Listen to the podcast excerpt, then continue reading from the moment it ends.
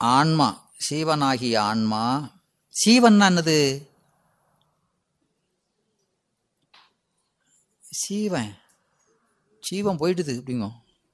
என்னது சீவன் ஜீவம்னா என்னம்மா? நான் உயிர்னே சொல்லாதீங்க என்ன? உயிர் இல்லையா? சொன்னோம் அப்படி. ஆன்மா கரெக்ட் ஆன்மா தான் ஆகமச் சொல். ஆன்மா என்பதுதான் நமக்குரிய பெயர். வியாபகன் என்பது. அப்போ உயிர்னு சொல்கிறோமே அப்படின்னா எந்த இந்த ஆன்மா உடலிலே இருக்கிறது என்பதை உயிர்த்தல் என்ற அந்த பிராணவாயு கொண்டு அறியப்படுவது பற்றி அந்த பிராணவாயு ஆன்மாவுக்கு ஆறு பேராய் சொல்லப்படுகிறது. விளங்குதா? அந்த மூச்சு வரதை வச்சு ஏய் போயிட்டாயா? தூக்குங்க அப்படிங்கானா இல்லையா? அதனால இந்த ஆன்மாவினுடைய இருப்பை அறிந்து கொள்வதற்கு எது உதவுகிறது? எனவே இந்த உயிர்ப்பு உயிர் காற்று உதவுவதனால அது ஆன்மாவுக்கு ஆகி வருகிறது. ஆகுபெயர். புரியுதா? அதுபோல ஜீவன் என்பது என்ன? நாம் அதுவும் சொல்கிறோம் ஜீவன் போயிட்டுது வந்துருச்சுங்க இல்லையா? வந்துச்சுன்னு யாரும் சொல்கிறது இல்லை போயிடுது. போனவன் எங்கே வாரான்? அப்போது அப்போ இங்கே ஜீவன் என்பது இயக்கம். ஜீவன் என்பது என்ன? இயக்கம். அப்போ இந்த உடம்பிலே உயிர் இருக்கிறது என்பதை ஏ நாடியை பார்ப்பாங்க. நாடி என்னது? இயக்கம். உடம்புல துடிப்பு இயக்கம் இருக்கா என்பதை வைத்து என்ன செய்கிறோம் அந்த உடம்பிலே ஆன்மா இருக்கிறது என்பதை அறிகிறோம். அதனால ஜீவன் உயிர் என்பதெல்லாம் ஆன்மாவுக்கு ஆகுபெயர்கள்.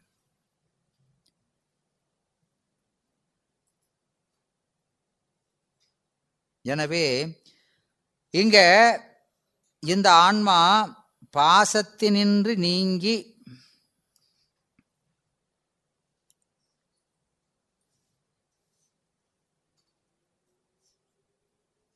பாசத்தினின்று நீங்கி சிவத்தை தலைப்பட்டு சிவத்தை தலைப்பட்டு சிவமாகி நிற்பது என்பது. அப்போ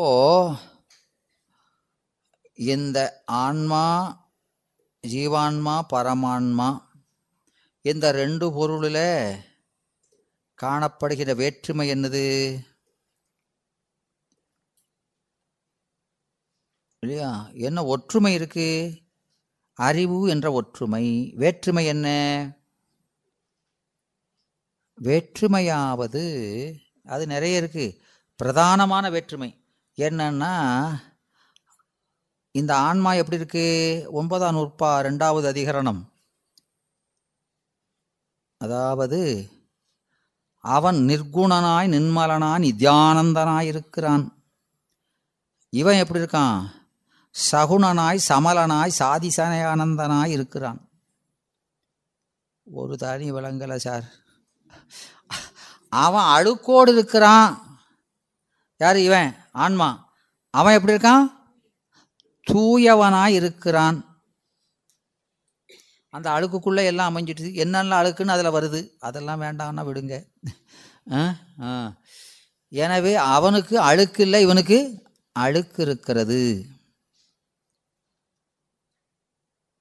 அப்போ அந்த அழுக்கு தான் இந்த அறிவை என்ன செய்கிறது? தூளப்படுத்துகிறது. தூலப்படுத்துகிறது அப்போ ஒரு பொருள் இன்னொரு பொருளோடு கலக்க வேண்டுமானால் என்ன வேண்டும்? ஒரு அகப்ப வேணும்னு சொல்லிடாதீங்க ரொம்ப பார்த்து பார்த்து தான் பேச வேண்டியிருக்கு. என்ன வேணும்? ஒரு பொருள் ரெண்டு பொருள் கலக்கணும். அப்படின்னா என்ன வேணும்? என்னம்மா? ஆ கலக்க வேண்டுமானால் ஒத்த தன்மை வேண்டும். இல்லையா? அப்போ ரெண்டு பேர் நாங்கள் கலந்து பேசணும். அப்படின்னா யார் கலப்பா?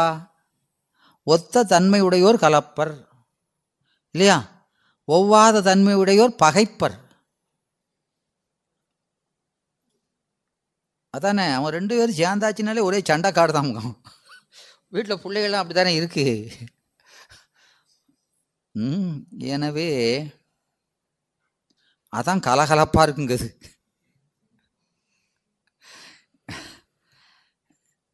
அதனால் நமக்கு அப்ப சுவாமிகள் சொல்கிறார் அத்தா உன் அடியேனை அன்பால் ஆர்த்தாய். அத்தா உன் அடியேனை அன்பால் ஆர்த்தாய். அந்த பெருமான் அவனுக்கு பேரறிவு பொருளுக்கு இயல்பு பேரன்பு அருள். அந்த குணத்தினாலே இந்த அப்பர் சுவாமிகள் சொல்லுகிறார் தன்னை குறை நிறைகளோடு ஆர்த்து கொண்டார். எப்படி ஆர்த்து கொண்டாராம்? குறை நிறைகளோடு ஆர்த்து கொண்டார். அப்பா அத்தா உன் அடியேனை அன்பால் ஆர்த்தாய். நீ ஆர்த்தாலும் நான் உன்னோடு கலக்க முடியவில்லையே என்று இயங்குகிறார். பெருமான் கட்டி பிடிச்சிட்டாரு ஆனால் இவன் என்ன செய்ய முடியல? அவரோடு கலக்க முடியவில்லை. ஏன்? ஏன்? ஆ. அவனோடு கலப்பதற்கான தூய்மை இவனிடத்திலே இல்லை. அறிவினால கலக்கணும். இந்த அறிவு எப்படி இருக்கு? தூலமாய் இருக்கிறது ம். அதனால தான் இரும்பு தரு மனம்ங்கிறார். அந்த அறிவு என்ன சொல்றாரு? ஆ நெஞ்சம் கல்லாம். அப்பா. கண்ணினையும் அறமாம். எது தீ இருக்கு பிற எங்க கூடி கலக்கிறது? எனவே நமக்கு சித்தியார் சொல்கிறது பதினோராவது நூற்பாவில் கலத்தற்கு நாம் என்ன செய்ய வேண்டும்? பெருமானோடு கலந்து ஆக வேண்டும். இல்லையா? எப்படியும் கலந்து ஆக வேண்டும். அதுக்கு என்ன செய்யணும்? கசிய வேண்டும். கலக்கிறதுனா என்ன செய்யணும்? கசிய வேண்டும். காதலாகி காதலாகினா கசிவு வறுமையா அப்படிங்கிறார். பெருமான் மீது காதல் வச்சுப்பாரு கசியா வருதா வரலையான்னு. இல்லையா? ம். எனவே அதான் அந்த நெஞ்சகம் கனிய மாட்டேன்கிறார். நையாத மனம் என்கிறார். நையாத மனம். எனவே அது நைய வேண்டும். எப்படி நைய வேண்டும்? வீதிவாய் கேட்டலுமே. மெய் மறந்து. அது வீதிவாய் கேட்ட உடனே ஒன்று இப்படி கிடக்கு. வீட்டு வாசலில் வந்து ஓலமிட்டாலும் ஒன்று எந்திக்க மாட்டேங்குது. ரெண்டையும் சொல்கிறாரு அது வீதி வாசல்லிருந்து அங்கே தூரத்தில் இருந்து லேசா சத்தம் கேட்ட மாத்திரத்தில் தன் வயம் இழக்கிறது. இன்னொன்று வீட்டு வாயில் வந்து கதறியும். அது என்ன செய்யுது? ஏதேனும் ஆகாள் ஆ. எனவே இருதிறத்தும் அங்கே சொல்கிறாரு ம். அதனால் நாம் கசிய கசிய கசிவது நம் பங்கு கலப்பது அவன் பங்கு. கசிவது நம் பங்கு கலப்பது அவனுடைய பங்கு. எனவே இந்த அப்பர் சுவாமிகள் கலக்க முடியாது மறுவுகிறார் அதை பார்த்து பொறாத பெருமான் என்ன செய்கிறது? ஒரு பார்வை பார்த்தாரு.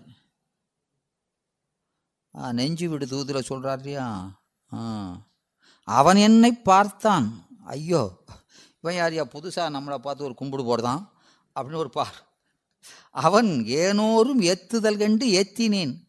எல்லா பேரும் கும்பிடுதானே நம்மளும் எங்கேயோ பார்த்து கும்பிடுதான்னு ஒரு கும்பிட போட்டு வச்சா அவன் யாருன்னு இப்படி எட்டி பார்த்தான். பார்த்த பார்வையிலே பஞ்சமல கொத்தையெல்லாம் நீத்தான்.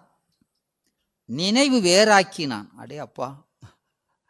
ஆ, என்று இப்படி அருமை அருமையாக சொல்கிறார்கள் இல்லையா? எல்லாம் நம்ம சாத்திரம்தான். ம். எனவே இங்கே இந்த பெருமானை அருள் நோக்கால் தீர்த்த நீராட்டினார் எனவே அவருடைய அழுக்கையெல்லாம் ஒரே பார்வையிலே நீக்கி தூயனாக்கி கலக்கச் செய்தார் என்கிறார். எனவே என்ன அர்த்தம்? கலக்க வேண்டுமானால் ஒத்த தன்மை பெற வேண்டும். ஒத்த தன்மையை பெறணும். எனவே நம்முடைய அறிவினுடைய தூலத்தன்மை நீங்க வேண்டும். அதனால தான் பதினோராவது நூற்பாவில் அந்த ரெண்டாவது அதிகரணத்து மூன்றாவது பாடலிலே முக்தியை பற்றி சொல்லும் பொழுது இந்த ஆன்மா இறைவனோடு எப்படி கலக்கிறது என்று சொன்னால் அப்பணைந்த உப்பன்றே என்பார். எப்படி? அப்பணைந்த உப்பன்றே உளமணைந்து சேடமாம் கப்பின்றாம் ஈசன் களல் என்று சொல்கிறார். அப்படித்தானே? அப்படித்தான். அதனால நாழி உப்பு நாழி அப்பு நாளியான வாறுபோல் அப்பு நீரும் உப்பும் கலந்தா என்னாகிறது? நீர் என்னது? நீர்த்த தன்மை உடையது திரவம். உப்பு கடினத்தன்மை உடையது. அது தன்னுடைய கடினத்தன்மையிலிருந்து நீங்கி திரவமானால் என்ன செய்யும்? உப்போடு கலக்கும். கலந்து தன்னை காட்டாது நீரையே காட்டி நிற்கும் அப்போ இந்த ஆன்மா இறைவனோடு கலந்து இறைவனையே காட்டி தன்னை அடக்கி நிற்கும். ஆனால் தொட்டு நக்கி பார்த்தா உப்பு தெரியும். எனவே அங்கே என்ன இருக்கு? ஆன்மாவும் உண்டு. எப்படி இருக்கு? தன்னை தோற்றாது அடங்கி நிற்கிறது. எதுக்குள்ள? சிவ நிறைவுக்குள் என்று அந்த ஓமையை அங்கு அருமையாக பயன்படுத்துகிறார். எனவே இங்கே இதைத்தான் இங்கே ஆகிறது என்பது. இங்கே பரிணாமம் சொல்லப்படுவது அல்ல என்பதை விளக்குகிறார். எனவே ஜீவான்மா அறிபவனாயும் பரமான்மா ஆகிய சிவம். ஏன் இந்த ஆன்மா ஆன்மாங்கன்னா இது வடமொழி மதம். ஆன்மா என்பது வடமொழி வழக்கு. மதம்னா வழக்கு. அங்கே வடமொழியில் ஆன்மாங்கன்னா அது ரெண்டுக்கும் பொதுச்சொல். இறைவனுக்கும் உயிர்களுக்கும் பொதுவான சொல் எது? ஆன்மா. அதனால் நாம் இதை சொல்லும்போது ஏற்கனவே குழம்பிக்கிட்டு இருக்கோம்னு சீவான்மா பரமான்மான்னு சொல்லிக்கிடுது இல்லையா? கொஞ்சம் பாதுகாப்பாக போகிறோம் அங்கே அதனால் இங்கே பாட்டில் என்ன சொல்கிறாரு ஆன்மான்னு ஆடின்னு தான் சொல்கிறாரு சிறப்பு பாயத்தில் என்ன சொல்கிறாரு அருந்துயர் குரம்பையின் ஆன்மான் ஆடி அப்படின்னு ஒரு ஆன்மா தான் சொல்கிறாரு ஆன்மாங்க பொது சொல்லாலே இரண்டும் உணர்த்தப்படுகிறது என்று ரெண்டையும் வச்சுக்கிடுவோம் விளங்குதா? எனவே இங்கே ஜீவான்மா என்பவன் அறிபவனாயும் பரமான்மா ஆகிய சிவம் அறியப்படும் பொருளாயும் இருப்பன. அறியப்படுதல்னா என்ன? அறிதலாவது அனுபவித்தல். அறிதல் நன்னது அனுபவித்தல். அனுபவித்தல் அது ஆ. அறிந்த பொருளிலே அழுந்துதல். அறிந்த பொருளிலே அழுந்துதல். அழுந்துதல்னா என்ன?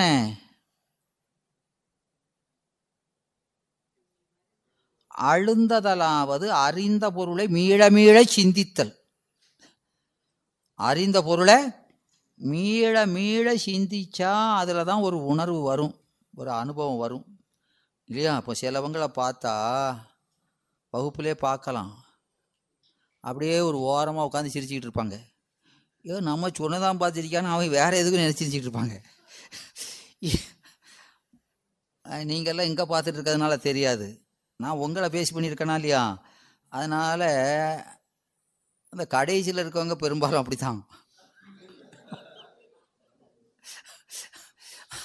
அவங்க சிரிக்காங்கன்னாலே வில்லங்க தான்.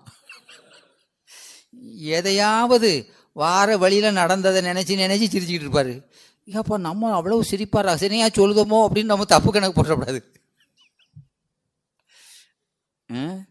எனவே அந்த ஒரு துக்கமோ அல்லது ஒரு இன்ப நிகழ்ச்சியோ நடந்ததுன்னா அதை சிந்திக்க சிந்திக்க ஒரு நல்ல இன்பமான நிகழ்ச்சின்னு வைங்க. அதை நினைக்க நினைக்க என்ன செய்கிறான் இன்பம் பெருகுதா இல்லையா? மீள மீள சிரிச்சுக்கிட்டுதாங்க இன்பம் பெருகுது. துக்கத்தை பாருங்க நினை குலுங்கி குலுங்கி அழுவான். ஒவ்வொரு நினைப்பு வரும்போது ஒரு குலுக்கு. பாருங்க இன்ஸ்டால்மெண்ட்டில் வந்து அப்படியே பிறகு கண்டினியூ ஆயிரும். எனவே அப்போ அந்த துக்கத்தை மிகுதிப்படுத்துவது எது? மீள மீள நினை அதான் அனுபவம். அந்த பொருள் அழுந்துறதுன்னா என்னது? மீள மீள நினைக்கும் போதும் அந்த அனுபவம் வருது. அதான் இங்கே இங்க சிந்தனைன் இந்தனக்கு ஆக்கின்னு சொல்றார். ஏன்னா அது மீள மீள சிந்திக்கும். பெருமானை கொண்டு அங்கே வச்சாச்சுன்னு வைங்க. சித்தத்தை சிவன்பாலே வைத்தார்க்கும் அடியேன்கிறார். சித்தத்தில் கொண்டு ஏதோ பொருளை வச்சுட்டோமோ அது என்ன செய்யும்? அதையே சிந்திச்சுட்டு கிடக்கும். அதனால் அதனால அதுதான் அனுபவத்தை ஏற்படுத்துவது. அதனால தான் அளப்பரும் கரணங்கள் நான்கும் சிந்தையே ஆக. சொல்கிறாரா இல்லையா? ஏன்னா அதுதான் நமக்கு அனுபவம். அதனால் இந்த அறிபவன் அறியப்படு பொருள் என்பதை தர்க்க நூல்கள் எப்படி சொல்கிறது? அப்படின்னு சொன்னால் அறிபவன் யாரு? ஞாதிரு. அறிபவன் அறிபவன் யாரு? ஞாதிரு. அறியப்படு பொருள் எது ஆ நேயம் அதுக்கு கருவி எது? ஞானம்.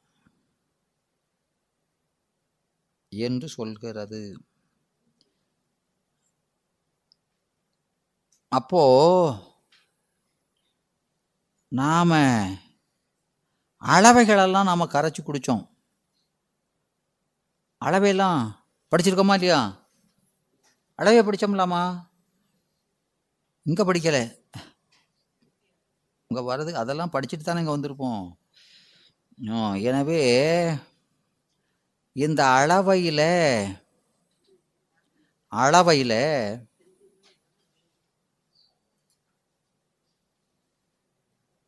பிரமாணம். பிரமாணம்னா என்னது?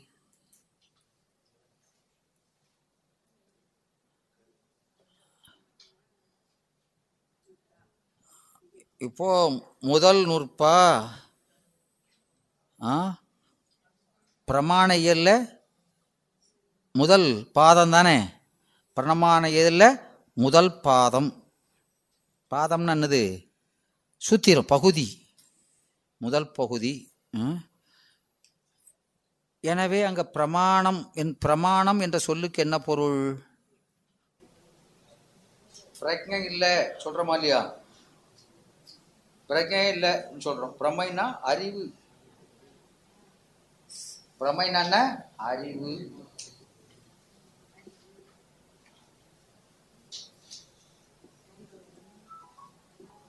பிரமைக்கு காரணம். பிரமைக்கு காரணம் எது? பிரமாணம்.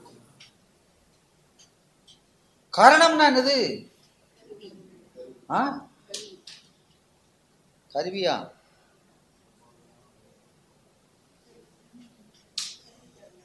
ஆ இப்போ கருவி வேற காரணம் வேற. நீங்களே சொல்லிட்டீங்க கருவி காரணங்கள். இல்லையா? ஆ, கரணமாவது சிறப்பு கருவியாம். சிறப்பு கருவி. கருவினா பொது கருவி. காரணம்னா சிறப்பு கருவி. புரியுதா? ஆ. எனவே இந்த வாயில்கள்னு சொல்கிறோமே அதை என்ன சொல்றோம்? கருவிங்கிறோம். ஞான இந்திரியம்னா கருவி. பொது பொது அறிவை தருவது. சிறப்பு அறிவை தருவது எது? அந்த காரணங்கிறோம் விளங்குதா? அதுபோல இங்க பிரமைக்கு கரணம் சிறந்த கருவி. அதெல்லாம் எது? அதுதான் பிரமாணமாம்.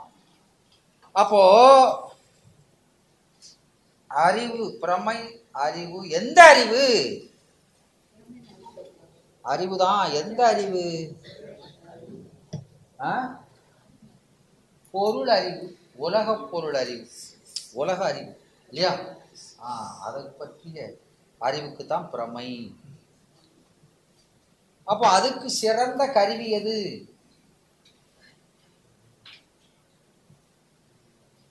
எது? நம்ம அறிவுதான். இல்லையா? அறிவுதான். அப்போ மற்ற கருவியெல்லாம் இப்போ நீட்டல் அளவை முகத்தல் அளவையெல்லாம் சொல்கிறோமில்லாமா அது கருவி தான் ஆனால் அதை கருவி தான் அதை தான் பிரமாணம்னு சொல்கிறது யார்? தார்க்கீகர். ஆனால் நாம் அதை சொல்வதில்லை. இல்லையா? இப்போ பக்கா இருக்குது லிட்டர் இருக்குது அது அளக்கிற கருவினா அது தானே அளக்குமா? அதை மட்டும் வெறுமனை போட்டு அளந்துக்கிட்டு இருக்குமா? போட்டு போய் பிறகு கொஞ்ச நேரம் கழிச்சு வந்து பார்ப்போம். அளந்து. ஏன்னா எது அளக்கணும்? அறிவு தான் அளக்கணும். அறிவுக்கு இது கருவியை தவிர ஆ, அது மூலக்கருவி சிறந்த கருவின்னு அதான் சொல்கிறோம் அது பொதுக்கருவி. அப்போ எது சிறந்த கருவி? ஆன்மாவினுடைய அறிவே சிறந்த கருவியாம். எனவே அதுவே பிரமாணம். சரி. அப்போ பிரமாணம் இது. அளப்பவன் யாரு? இந்த அறிவை கொண்டு அளப்பவன் யாரு? அறிவு பிரமாணம். அளப்பவன் ஆன்மா. அவன் பிரமாதா. அவன் யாரு? பிரமாதா.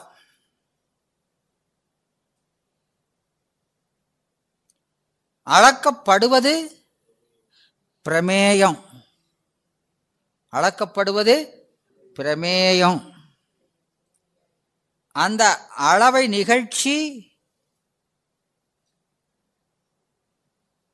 பிரமிதி. பிரமிதி. எனவே இது எதுக்கு சொல்றதுன்னா இந்த கருவி அறிவு கொண்டு அறியப்படுவன எல்லாம் பிரமிதி பிரமேயம் சொல்றோமா இல்லையா? இதெல்லாம் அழிவது. இல்லையா? அங்க ஞானம் கொண்டு அறியப்படுவது அழியாதது. அதைத்தான் நேயம் என்று வேறுபடுத்துகிறோம். ஆ, இத பிரமேயம் என்கிறோம். அவனை நேயம் என்கிறோம். எனவே அந்த ரெண்டு வேறுபாடையும் உணர்ந்து கொள்ள வேண்டும். கோன்முறை அரசு செய்க குறைவிலாது உயிர்கள் வாழ்க. நான் மறை அறங்கள் ஓங்க நற்றவம் வேள்வி மல்க மேன்மை கொள் செய்வ நீ விளங்குக உலகம் எல்லாம் மேன்மை கொள் செய்வ நீதி. உலகமெல்லாம். கைலாய பரம்பரையில் சிவஞான போத நெறிகாட்டு பெண்ணை பயில் வாய்மை மெய்கண்டான் சந்ததிக்கோர் மெய்ஞான பாணுவாயி குயிலாரும் பழில் திரு ஆவடு துறைவாழ் குரு நம சிவாய தேவன் சைலாதி மரபுடையோன் திருமரபு நீடூடி தலைகமாதோ திருச்சிற்றம்பலம்.